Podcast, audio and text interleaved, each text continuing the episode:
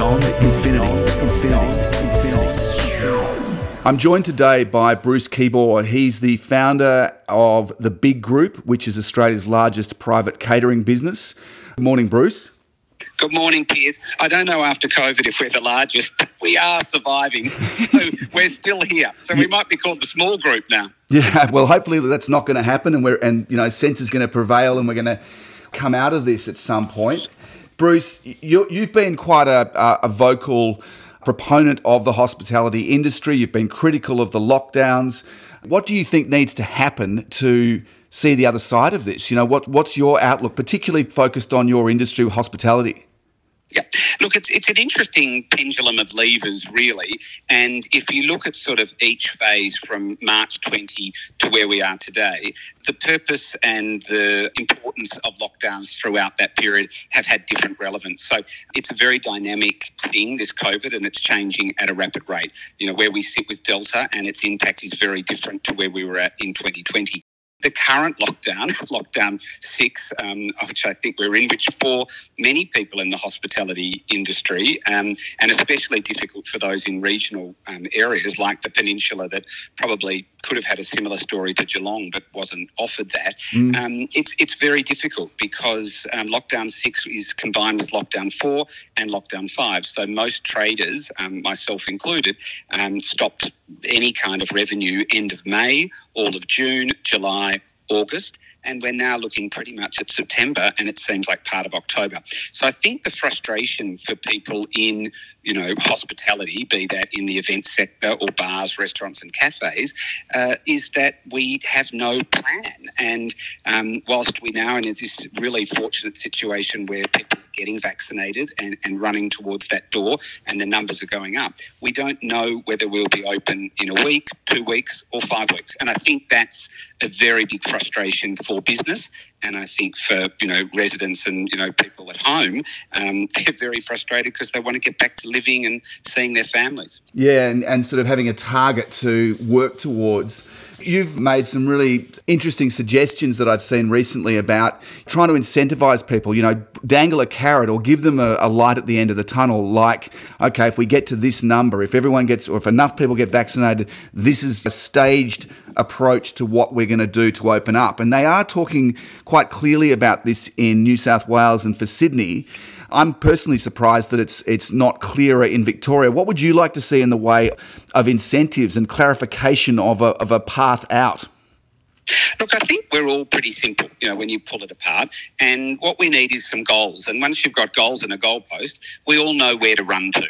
So my theory really is we have this amazing grand final, which, you know, let's call it the greatest game at the greatest stadium um, in Australia, which we've shipped off to Perth due to not really having a strategy around that. Now, that would have been the greatest goal for those who are vaccinated. And, you know, we have to also remember there's lots of people who, by choice, will not get vaccinated and a lot of people who actually cannot get vaccinated. So we'll park that for a second because that's, you know, really a rapid antigen question. But if, if we um, had that grand final, what a way to sort of go. Now, it's gone. So we mm. still now have a holiday for an event that's not even on in Victoria. So I see that grand final day holiday to be a really great um, touch point for those who are vaccinated to start being outdoors at their local cafe, bar, or restaurant. And we can just start testing how this Vax Passport actually works.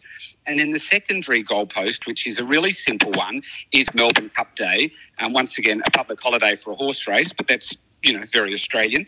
And, you know, I see that as being not the race that stops the nation. I see that as being the race that starts the nation. So it's a really good opportunity for us to drop the density caps, you know, rely on the science, as we've been told by government, and, you know, realise that this vaccination is really going to be a great you know, survivor uh, for Victorians, and we won't be leading ourselves into hospitalisation, and mortality rates will not go up due to it. You've said when we open up, so for example, say it was for, for vaccinated people at the Melbourne Cup, and that was, you know, the, the race that starts the state and starts the, the recovery out of lockdown for, for New South Wales and, and Melbourne. You've said that should happen without density restrictions. Hundred percent. I mean, there, there is a point where, um, if we look at the case studies, which are very prevalent for us to see what has happened with Delta, what has happened with recovery due to vaccination in UK, France, Italy, Germany, and I always say, look at Iceland, look at Israel as well, plus the US. Um, you know, these countries are now open. There are not density caps, and people living their lives. So your health security really needs to start going back onto an individual onus rather than being run by the state. Mm. Um, people who are immune compromised or have made the decision not to vaccinate have the opportunity then to protect themselves by perhaps living a lockdown life. I think for most Australians or most Victorians, we don't want to live a lockdown life anymore. We have to start moving forward and take the inherent risks individually. I think, as you've also said, living like this is not living at all, which I think is a I think a lot of people would agree with that. You've also said that kids must go back to school. Now, as a parent, I, I, can only totally agree with you. And I think that the damage to kids is really, really serious and a very, very big worry. And that alone, you know, put aside business, uh, which is important, of course, as well. It's people's livelihood, it's, it's, their, it's their sanity, it's, it's uh, their fulfillment and everything else. But are kids not going to school for such a prolonged period? I mean, I don't know what the exact tally is. I mean, we've had, I think it's over seven months of lockdown in Melbourne for for the uh, pandemic, but our kids for a lot of that time have missed school, and that's a very that's a very big serious issue, isn't it?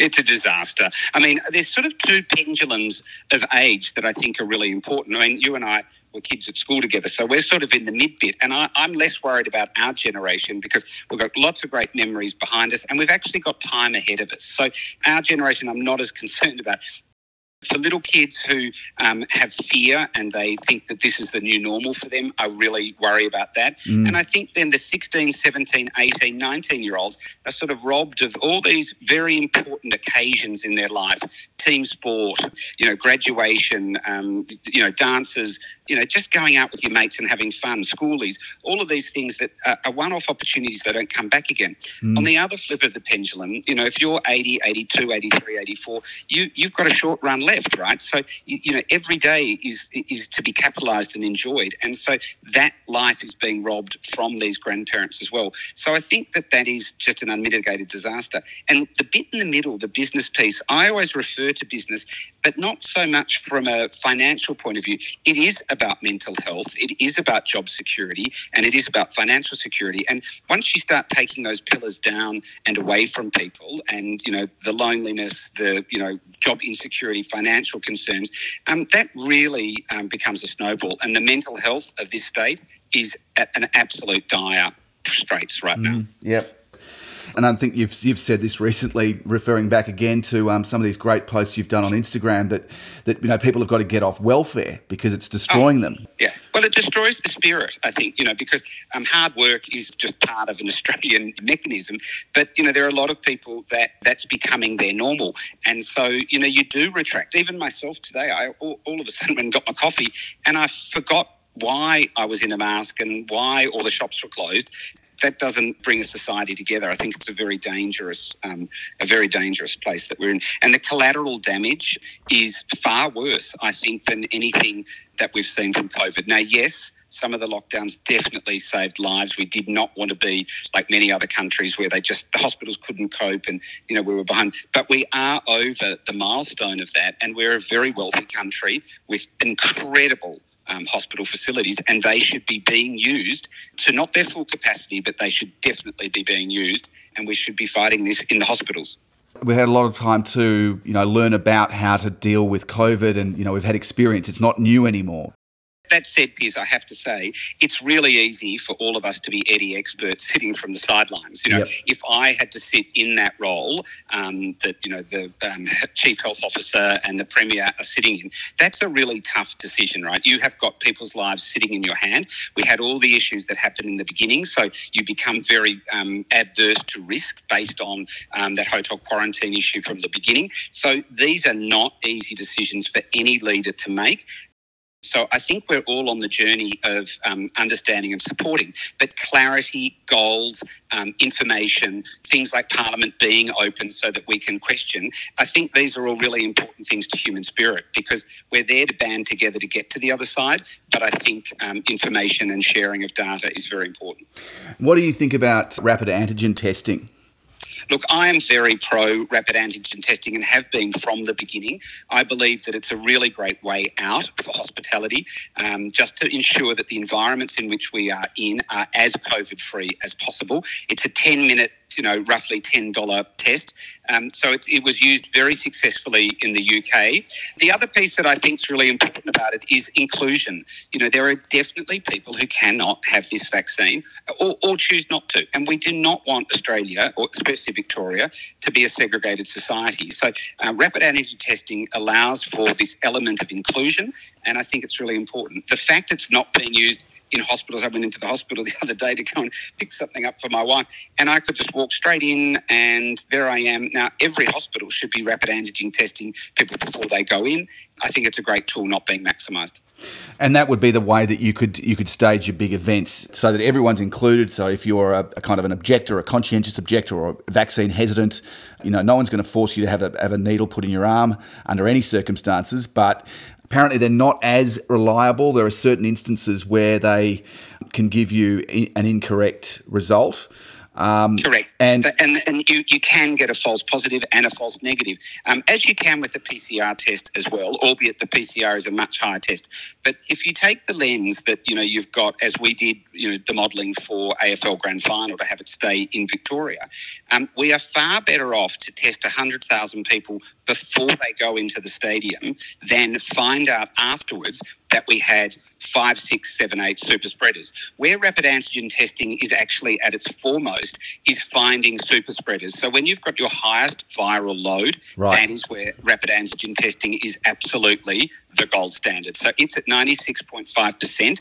And so I think as a risk mitigation tool, no different than a mask, what rapid antigen test is, uh, testing does allow is that when you have large format events, that you have done everything to the best of your ability to ensure that environment is as COVID free as possible. Now, Bunnings and you know IKEA, you know IKEA can have 4,003 people on a normal trading day.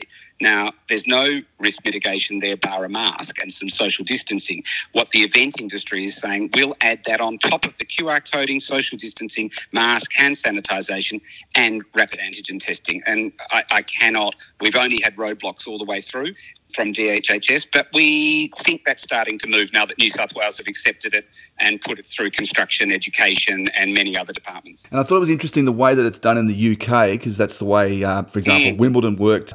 If you want to do things, you want to go into a restaurant, if you want to do go to a, a big event with uh, lots of people in it and high density, you have your rapid antigen test. There's a QR code on the actual test device, the tiny little thing that actually has the sample that you've taken from a swab and that that QR code uh, sends the results back to the NHS in the UK, and then that I presume is ver- is checked against a health record that's stored for you.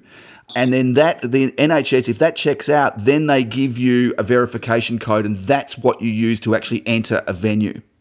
Correct. So the, the combination of that tech and data comes into the same QR code, and then that provides access. Now, a lot of people get very um, upset about the data sharing and, and information and privacy and all those things, and I, I totally understand that. But we've passed the, you know, the train sort of left the station, I think, many years ago on, yeah. on um, individual privacy and security, but it, it, it, it is still a concern for many people. But this rapid antigen testing, it's a very powerful thing in the gap, you know, and we're still in the gap of being post COVID. So we're, we're in different phases of it now, and the vaccine is a very important part of it, and checking people for their vaccination status.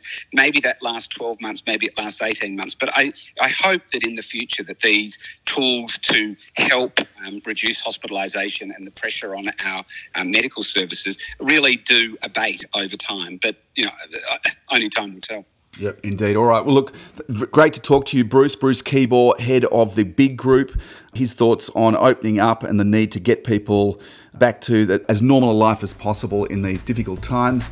Really good to talk, Bruce, and uh, good luck with opening up. Let's hope that Melbourne Cup is the race that starts the nation. I agree. Thanks so much, Piers, for the opportunity.